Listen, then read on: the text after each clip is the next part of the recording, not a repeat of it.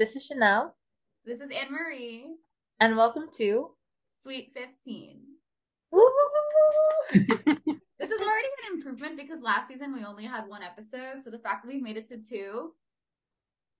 Yeah. What are those odds? We are doing great. Yeah. And we're working on our tagline.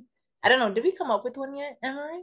You sent it to me. It's something about like elevating. I mean, okay. So first I asked ChatGPT and then you took it away. And then I think you asked ChatGPT based on like the suggestions that I made. So I took what ChatGPT gave me and then I made suggestions. Like I adjusted it. I was like, okay, here's a good sounding board. And then I sent it to you. And then I don't know. We're we're at um a fifty percent. Okay, okay. 60? 60 Yeah. I think, I think so. Yeah. I think by the next episode we'll have something like finalized. Oh yeah. I think like the episodes will inspire us. That's what I'm hoping. Yeah. Uh, so for this episode, I think this is a very important topic that we'll be talking about, which will be chronic illness and health, and we'll touch a, bit on like the healthcare system, especially in America. And to bring us into this topic, we have an amazing special guest here today. Yeah. So to bring us into this conversation, uh, we have a special guest here, Yasmine Shakur. And um, I'm going to let Yasmine talk a little bit about herself and give us some background of who she is. Hi. Um, so yeah, I'm Yasmine. I am currently living in Atlanta, Georgia, and I'm 28 years old. I was diagnosed with lupus when I was 15 years old. Um, and I've been living with chronic illness ever since. And I've been working on advocacy um, since then because not a lot of people know about what lupus is or how chronic illnesses affect people, um, especially at that age. Um, and I just recently earned my master's in public health from Emory University here in uh, Atlanta. So, yeah, I'm working on research now in lupus, and I hope to continue to change patient outcomes for women specifically um, living with chronic illnesses. So, yeah. Yeah, amazing. Well, thank you so much, Yasmine, for coming here and like having this conversation with us.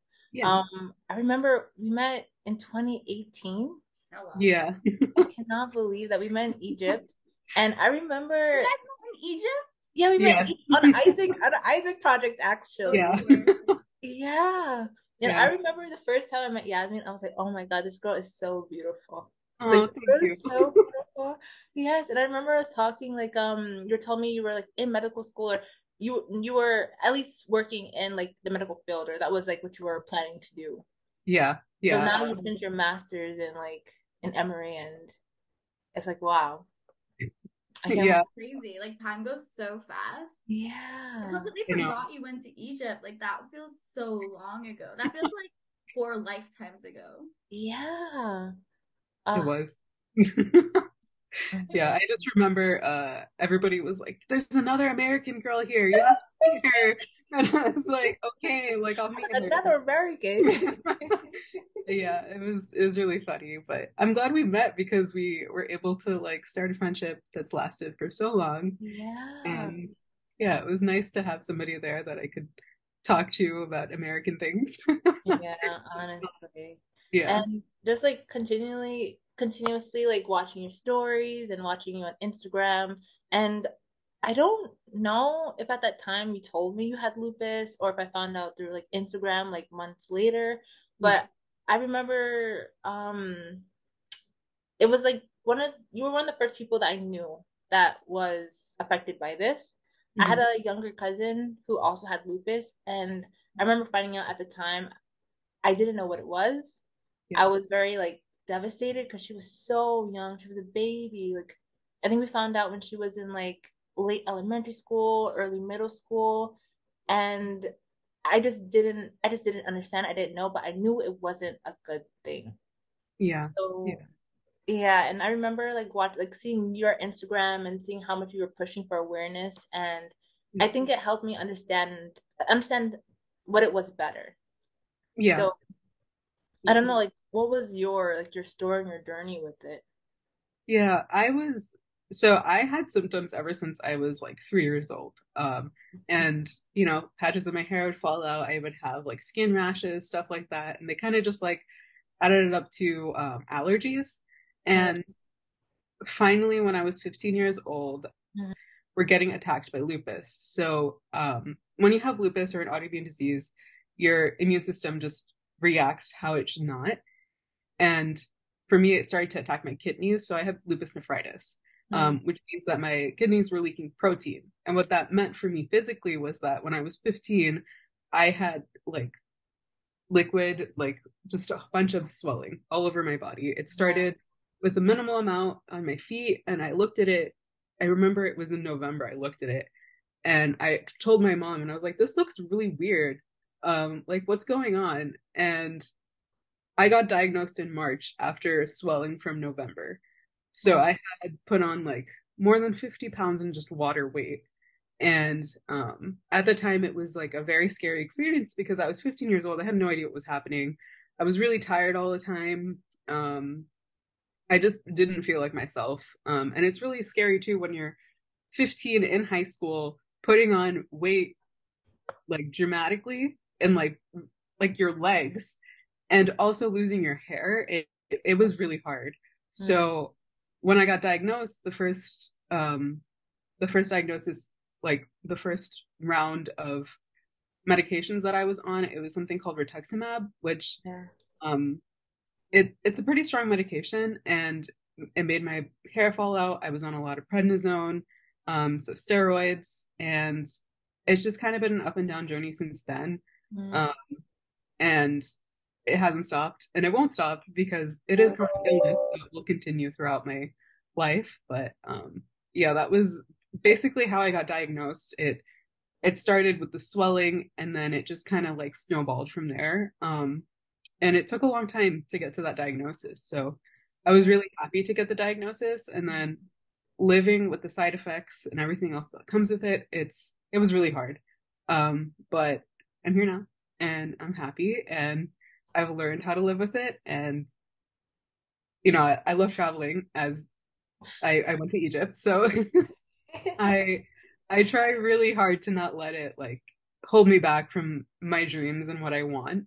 Mm. Um, but yeah, there is this lack of awareness. And every time I've told anybody about it, like, oh yeah, I have lupus, they're like, oh, I've heard of that, but I don't know what it is. Exactly. And um, it can literally affect every person differently different parts of their bodies and it's scary because you don't know and it takes a long time to get diagnosed sometimes so yeah.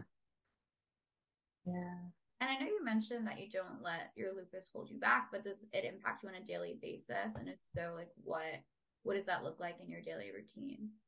Yeah so for me so there's something called the spoon theory. I'm not sure if you guys are familiar with it but it's like you have a set amount of spoons per day per day. So let's say there's 12 spoons a day. Um, and you have to use those spoons wisely. And these are the things that you do in your day. So getting up and making breakfast might be like one spoon. Um, working might be three spoons. Um, hanging out with friends might be four spoons. And you can borrow from another day, but then the other day you have to pay for it um, because you'll run out of spoons because you don't have enough energy. Um, so for me, on a daily basis, I am affected by it and I feel like I do have to learn how to balance when I hang out with friends, when I have that alone time, when I can take care of myself. Mm. Um, and it's something that I've learned over the years and it's it's not easy to figure that out because sometimes you will overdo it because you're having fun. You want to like be with your friends, you want to do this, you want to do that. But every day kind of looks differently, honestly, because of that. So there's a lot of fatigue that comes with it and just um taking care of yourself on a daily basis is really really important. Yeah. I wanted to ask like you said that you started developing or at least noticing some signs and some symptoms in november but mm-hmm. you didn't really get diagnosed until march. Yeah. so what was the process of like were you going to like the doctors? Were they doing checkups and stuff? And then what was that process for you like? So what had happened actually was that when the swelling started to get a little bit worse, I think in December or something, my mom tried to make an appointment for me. Hmm. Uh, but unfortunately, what was happening was that the doctor was backed up. Um, so every time I would go, I would wait for like an hour in the waiting room. And then they would be like, oh, sorry, like he can't see you today. Do you mind if we push it back another two weeks? And this kept happening up until my dad was with me and he kept seeing the swelling in my feet because it was a lot of swelling. Like my legs looked like logs. and he got mad and they finally took me back. Um, and that was in March. And at that point, it was really bad. And they had to, as soon as that happened and they took me back, um, they were running like every single test on me. Like, I had like a echo done on my heart. I had um, so many blood tests every single day. So I was in there for about two weeks, just getting every single test. And finally, after that, they were able to diagnose me with lupus and immediately sent me to the hospital. Um, so it could have been avoided. Yeah. I think um, if they just, you know, were upfront about when to take me back and stuff like that. And this was, um, this was my primary care doctor. So, um, yeah, he wasn't, he, he didn't see patients like me and have to diagnose patients like me often. It was mostly like just normal checkups.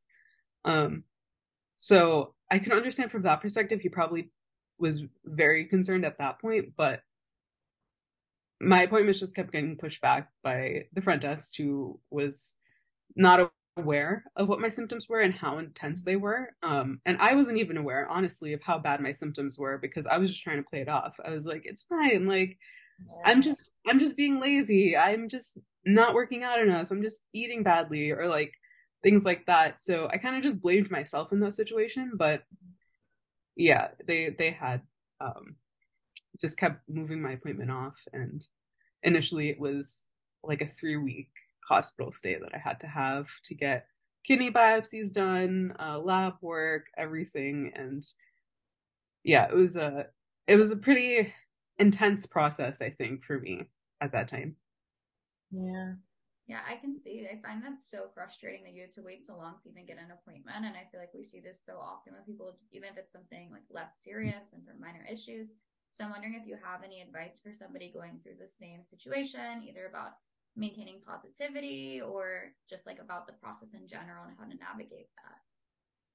Yeah, I think we see that too with specialists. Like, you know, you might have like a three month waiting period to see a specialist. Um, and it's really frustrating and the only thing you can really do is wait it out sometimes because you can try to push as much as you can to see the doctors um but if you haven't like initially like started a reputation with your doctors like it's it's hard to get them to just like see you um i know one of my friends is going through something like that right now and it's it's so frustrating and i understand that and it's hard to go through something like that without knowing what's happening to you and your body. Um, but the only thing I can say is that I did that helped me was whenever I have a new symptom and I'm looking for an answer, I do my research. And I know I know sometimes people feel like some kind of way about that, but I feel like you should be Chanel loves WebMD. She'll be like, what's wrong with me today? I feel like okay, there's there's no if you don't use Wikipedia, there's a lot of resources online to help you, but like it gets it gets overwhelming. But I think I think going online does help. We have so many resources at our fingertips, so mm-hmm. it's so it's so important to just read up on things sometimes. Um, and just I don't know, just creating a network around you of people who support you. Like I don't like I cannot say like how thankful I am for my friends here in Atlanta, like mm-hmm. trying to get my MPH and like having random symptoms happen and I'm like, "Oh my god, I don't know what to do." And I just have somebody there just with me talking me through it or just mm-hmm. just sitting in the same room with me. It like it makes so much of a difference of like not feeling lonely because you can't go out and have fun with your friends, but like you can at least have somebody there with you and like you can talk to them and like just chill with them, you know? Yeah. But yeah. Yeah. I want to ask like how has this experience impacted your relationships? Like has it built maybe a closer community with people who have like similar experiences or how did it affect like your friends who may not even have to even think about like dealing with their health on a daily basis? I think that's something that I've learned that I prioritize now with friendships. It's like mm. I prioritize people who are like going to take my illnesses seriously, who care about me, and who can Yeah. show that. Mhm. And like, you know, when you're younger, you're just kind of like, oh, I just want to fit in. I just want to be friends with people. Um, especially when you're 15 and in high school. Um, so I think it has really affected how I look at friendships in general and relationships too. Mhm. Um, because it just it's so different. Like I have to be more aware of like my energy levels and like if I have a friend there who can just look at me and be like, okay, I think Yasmine's had enough. I'm like, let's go. Because I will just say, like, yeah, I can keep going. It's fine. Like, Mhm. I'll just deal with it later. Like, don't worry about it. And having people that actually care about that, like, care about how you feel is so important. Um, yeah, I, I recently did could, did my uh, thesis on lupus and relationships and how they're impacted. And I think it was a common denominator among all the women that I spoke to. Um, these were all minority women that they needed to have support system and they often felt isolated Mm. um, because of their symptoms. And to me, that was so sad because I also have lupus and I know exactly what they're talking about. Like, oh no, I have so much like um, happening with my body. I don't know what to do. I can't go out and have fun like with my friends normally. Um, so yeah, I I think it's it's definitely changed how I view relationships and how I will continue to develop relationships. Um, and I guess it, it is more of like I have like a close group of friends that help me through it. And my like rock, I would say, is definitely my family. Um, which I'm very fortunate to have. But yeah, uh yeah, I think that's it. Yeah. And so you mentioned the importance of setting boundaries and listening to your body. How did you kind of develop that intuition within yourself and how do you just stay true to it? I think it had to do over time with going through friend breakups. Like friend breakups are really hard. Um They suck. Friend breakups are the worst. they're like heartbreaking.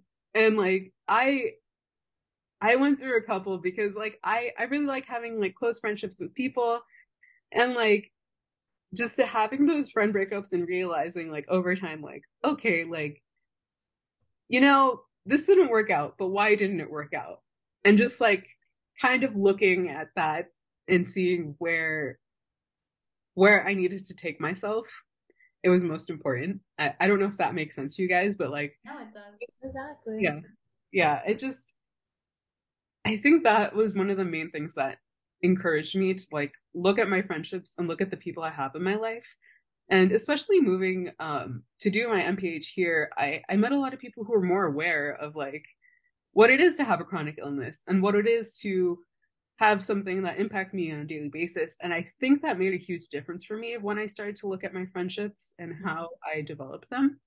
Um because that's not something you find commonly. And it's good to have people in your life that care about that. So even if it's just a few people i would rather i'd rather do that. And setting those boundaries i think once i start to set those boundaries and i start to see those friendships develop and how good i felt in those relationships i was like you know what? I'm not going back to that. I'm gonna just take care of myself and like i'm gonna make sure that i nurture the friendships that are nurturing me um well and it just it's like it's a two-way street. So i've i've learned so much from it and i've learned so much from the good friendships that i've had. Mhm. uh, but it's taken so i'm 28 now so it's definitely taken some time. Um in my early 20s i was not looking for all of this. I was just like i want to have fun. I want to go out. I want to party. And like now i'm like i don't want to do that. I want to have friendships that like mean like have meaningful and deep connections. Um but that's that's how i've i've kind of like developed. And i think it might be also just be an age thing because like I was just about to say. I think some Yeah. things come with age. yeah. Sometimes sometimes i think back in my early 20s and like uh like what i was doing and i'm like wow i uh i'm glad i grew up since then but but yeah yeah It's yeah. like- I, Yeah. what were gonna say? Was- no, I was just gonna say I feel like I like to think of my life as a movie, and so like my early twenties were kind of like the character development stage. Yeah. And now we're into like the climax, hopefully. Yeah. I hope yeah, I hope so too. As I like as I'm getting closer to 30, I'm like, okay, things are getting like it doesn't matter that I'm gonna turn 30, but at the same time I'm starting to actually develop like I, I don't know, just understanding more of like who I am and like the importance of that. Yeah. Yeah, and it's funny you say you think of like your life as a movie because like I think of my life as like an ocean of like just like going through the wave, just like you gotta hit, you're gonna hit the top, but then you're gonna come back down, you're gonna keep going, and like it's just gonna keep going. So, yeah, Yeah, I'm, I'm between like my life being a sitcom and a roller coaster. Your life is a roller coaster. It is It's not. like I'm watching a sitcom on a roller coaster. I'm watching you and you're the sitcom, but for you it's a roller coaster. Yeah. But I was also gonna say like friendships are a sense of self care. Yes. Yeah. I found like that's that's what I keep finding is like there's so many friendships that like can just like feed your soul. And like it's so important to just have those friendships in your life. Um, and it takes time to develop them too. Um, and I found for me, friendships are way more important to me than like a really like romantic partner. Like I just find that like the friendships that I have in my life, and especially the women that I have in my life, like just having good women like in your life to like support you and like to grow, it just it makes so much of a difference, like comparatively to like having a relationship where like you're always stressed all the time or like you know I mean, I wasn't gonna say it, but I'm glad you did. listen i don't know i've taken a break from all of that because i just feel like it's it's hard like to balance like yourself is especially with a chronic illness to balance yourself and then to find somebody who cares about that it's hard and i find like it's harder for me to find that Mhm. outside of like my friendships so i just take it like one step at a time keep going and like yeah Yeah. Aw, that's all we want for you. Just one step at a time, honestly. Um, okay. I actually did want to come back to what you mentioned previously about the women of color that you kind of like spoke to in for your research, um, about what their process was like being women of color in this process, the journey, and like advocating for their health. Yeah, I think, you know, that study that I did, it was really impactful for me um, to speak to other women who went through the same thing as me. And when they were going through the process of how they were um, advocating for themselves in the setting of healthcare, um, I think it was a common theme that they were like a little hesitant and a little like it depended on their physician how comfortable they felt with their physician. And I was looking at reproductive health. So, you know, that was something that for me it's really important to learn about that because there's not a lot of research out there about it. And like um a lot of women felt specifically for reproductive health, it came down to like they speak a lot about like the baby and the health of the baby and this and that, and they don't actually like speak a lot about the health of the woman after. And a lot of women were just concerned for themselves because they didn't know how they'd be cared for afterwards. Um, and when it came to support groups, like or support that they had around them, a lot of them named their family as support around them. Yeah. And I think that was important because I, I feel like, mm, especially like for me, like I'm I'm Guyanese. with uh, Serena Williams, like I remember this was a really big deal about how she was dealing with some very um hard complications through her pregnancy, and then her doctors didn't take her seriously. hmm I've also seen certain studies that talked about how when, especially women of color, like we're told so much that like you're not supposed to feel pain, um, you're just supposed to like cover it up. So when we go into these medical and to like the doctors and stuff, they we can't really measure or scale what our pain is because our tolerance of pain has become so much higher because of like this um programming we've had. And Yeah. bring this back to also your story, Mhm. also coming from like a Caribbean background and also this same mindset of like, oh, like maybe it's my fault. I put the blame on me why I'm having these issues. you said for a while you like you didn't feel like like you were able to actually see the symptoms or say, oh, this is a problem. Right. Yeah. So I don't know, like, were you able to like see these parts in the study? And I mean, of course, like you may not have the answer, yeah. but how do you think, like, as women of color, we should be going forward, advocating for ourselves and making sure that our pain is being heard? Yeah, I think within the study too, I found like yeah, I had 80% African American women in my study. Mm-hmm. Um, and I found that, you know, they were trying to seek help. It just like, it was, it's a hard process. And within like the lupus community, yeah. most people who are diagnosed with lupus are African American in America. Mm-hmm. And it does mostly affect minority women. Uh, which I think is interesting because it takes so long for people to get diagnosed yeah when they're complaining of these symptoms and like i i don't i just i don't have a set answer but like for me like i whenever i go to the doctor and i'm not feeling well and i'm thinking to myself oh my god i'm being over dramatic they're not taking me seriously like i'm doing too much i'm not and like i have had to learn that over time because people will look at you when you have an illness like lupus and they see like a normal person. They don't see that you have an illness. And it's not something that is visible. Um, but it is if you actually look at the patient and if you just like listen to them speak about it. And I think one of the most impactful like quotes that I had from one of the studies, uh, one of the patients that I um, interviewed was that like just listen like, I just need you to listen. Mm-hmm. And like that, it's it's so true. Like you just need somebody to listen to you to take you seriously because it just takes one doctor or one one nurse to look at you and be like, okay, I believe you. Mm-hmm. And to keep going. But it took a long time for me to break out that mentality because like I didn't know, like, and there's a lot of times where you like you think that it's you and you just shift the blame and like I could be doing so much better. I could be doing this. I could be doing that. And like, it's literally your body not working well, and you need to like learn how to deal with that. Mm-hmm. Um, and there's no like set way to do that, but yeah, it, it it can be really frustrating, honestly. And I I felt I really felt for the women that I was like speaking with in this like the 10 women that I spoke to. I just I could relate to all of them, which is crazy, but it's true. Like I could relate to every single one of their stories that they were telling me. And um we might have different symptoms, but like we all go through very, very similar stories.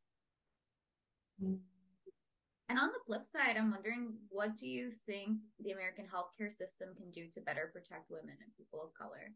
Yeah.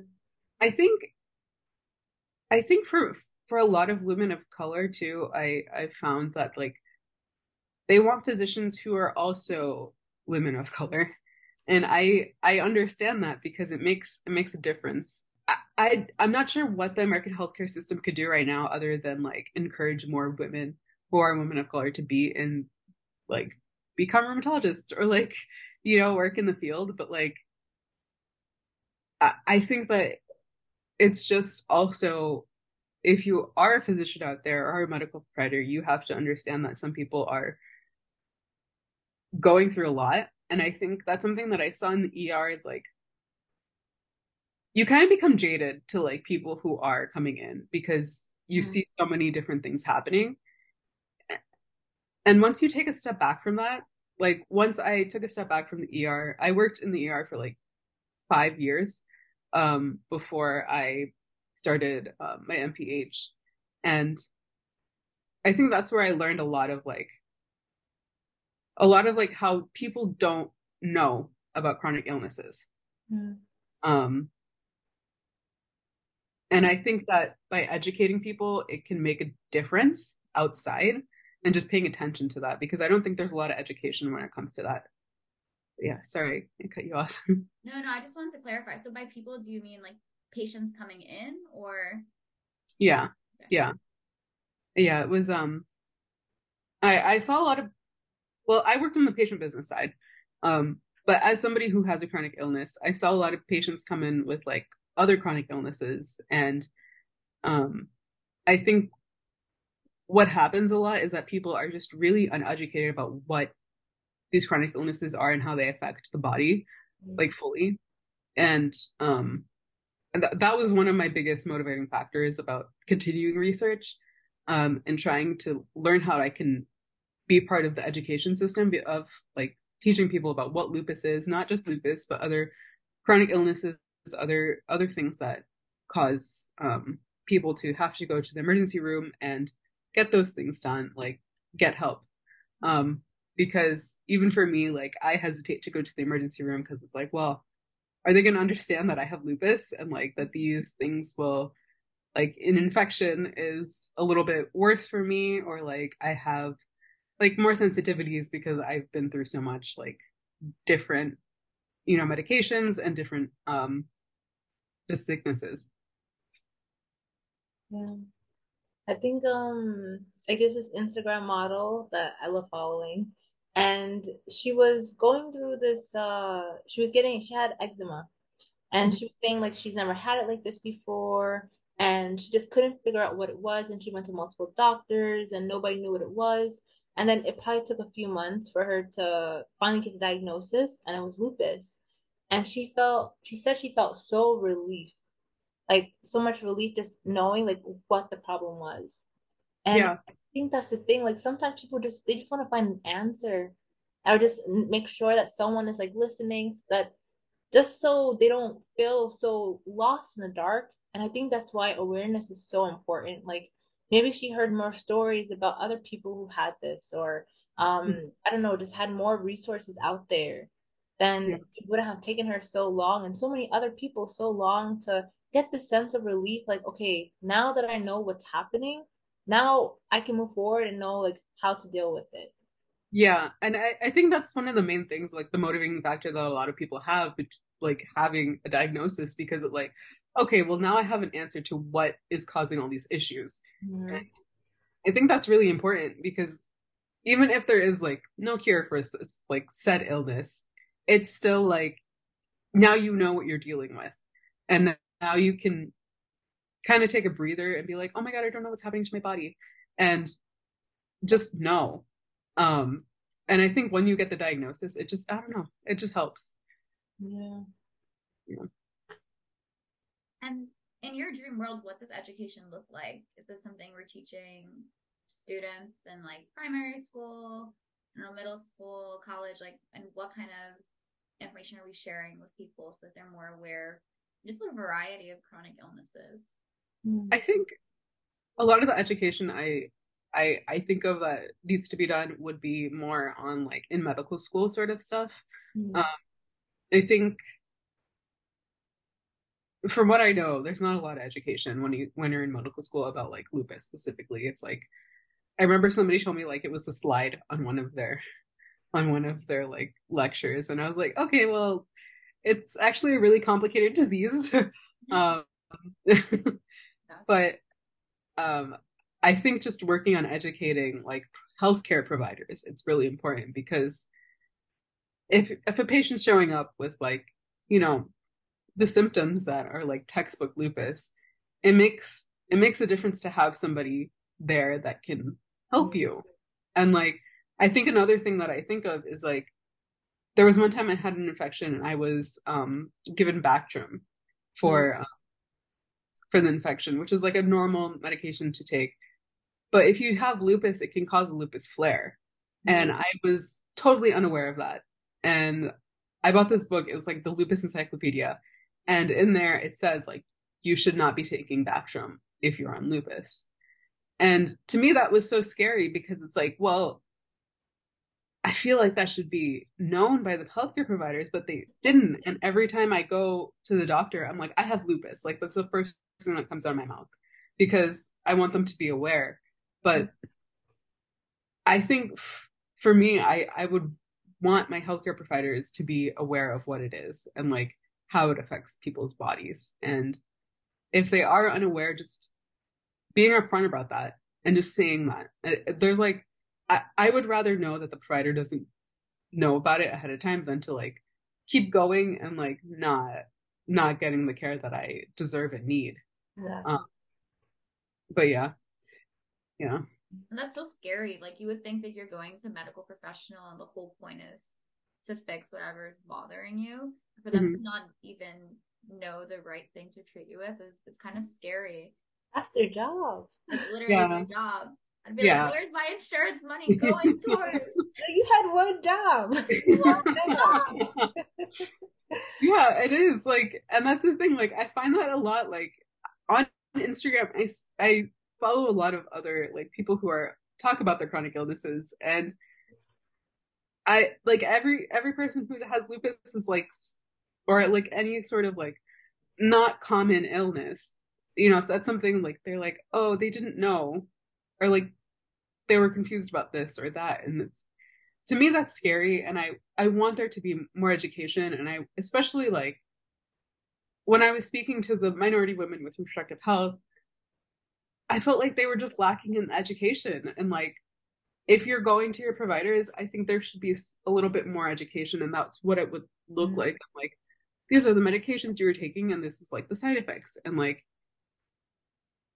i know that you can look that up online and sometimes there is like some like educational pieces that they'll like give you like a paper Mhm. um but it's it's not consistent i found and if there was a consistent way to educate people on that it would be a lot better um but um I, I think it really depends on your providers as well too Yeah. Is it possible to see like a specialist for lupus? Or yeah so the specialist for lupus is a rheumatologist okay. um and oftentimes that is also backed up because there's not that many rheumatologists um so um patients will have to wait like months to get like a you know just an initial visit with their rheumatologist so yeah Like room. Um, that does that that stand for something with the lungs? Or um so it's like the the rheumatologists they take yeah, care the of Latin word, the Latin root for it. i don't know what the root root is for but they take care of like arthritis a lot Oh, okay. Bone. Oh. Yeah. yeah Yeah, a little bit of my uh, anthropology is coming back to Going back to her Latin roots. As soon as you said that, I was like having flashbacks to high school. I was like, please don't take me there. Yes, it's so what was it? Anthropology and physiology, something. But that was in high school. Okay, okay. oh. Well, I I'd don't have, know. Listen. I'd have to look that up but i know it's they do like bones it's like bones they check that out Okay, okay.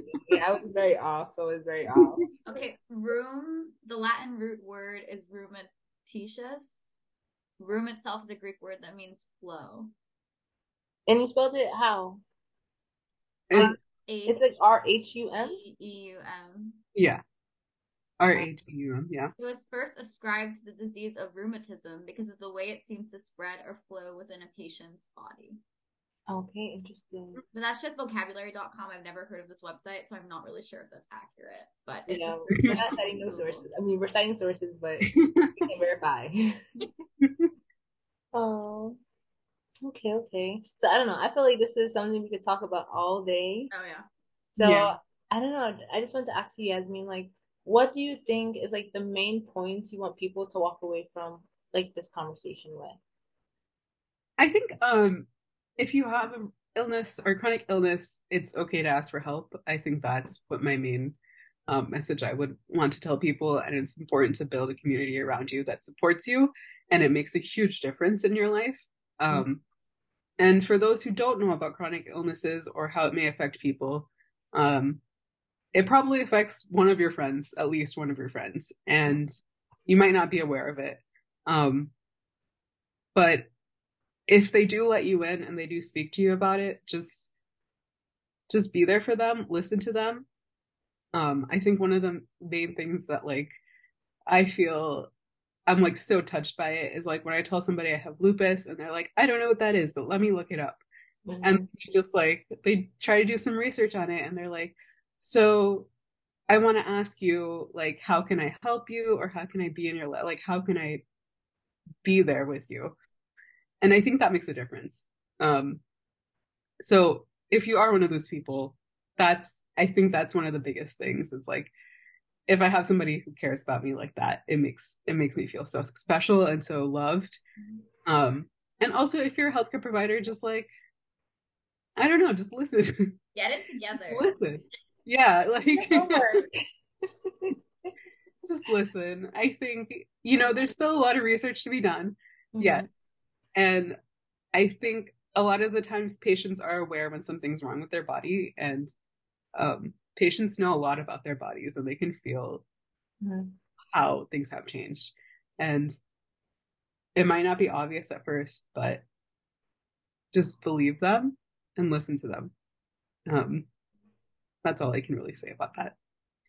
Oh, thank you. Yeah. Oh, yeah. Thank you so much for coming on our podcast and talking about this like this this issue, this important topic. Like honestly, I, I say it all the time. I always say it. Like I find the way you advocate for this so inspiring. I'm not sure if that's the right word, but that's how I feel. I think it's the perfect so, word.